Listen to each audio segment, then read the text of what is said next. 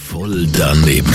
Voll daneben. Voll daneben. Voll daneben. Voll daneben! Garantiert voll doofe Antworten bei Energy Mein Morgen. Ah, dort sind es nämlich gewesen, die sündigen Bewohner, die haben sich äh, daneben verhalten und darum hat der Abraham äh, Sodom und Gomorra sollen zerstören. Gibt es aber das Sodom und Gomorra auch noch heute?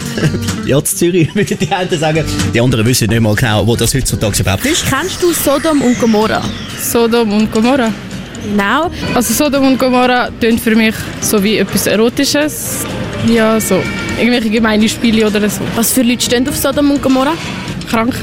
Ich stehe voll nicht auf Sch- 50 Shades of Grey. Wo liegt genau Sodom und Gomorra? Kein Plan. Das habe ich dich gefragt. Wo San irgendetwas liegt. San Domaro oder so. Sodom und Gomorra? Sodom und Gomorra. Ein Berg oder so. Was könnte das sein? Ja, aber ich würde jetzt behaupten, es hat irgendetwas mit so bösem, satanischem oder irgend so etwas zu tun. Wie heißen die zwei Wörter, die ich gerade gesagt habe? Soda und Gomorra. Sod Camora ist, äh, denke ich mal, ein Schiff ist oder irgendein Berg. Und dann nicht gerade Schweizerisch. Also wahrscheinlich irgendwo im Ausland.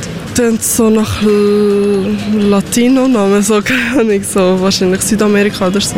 San Domaro. Voll daneben.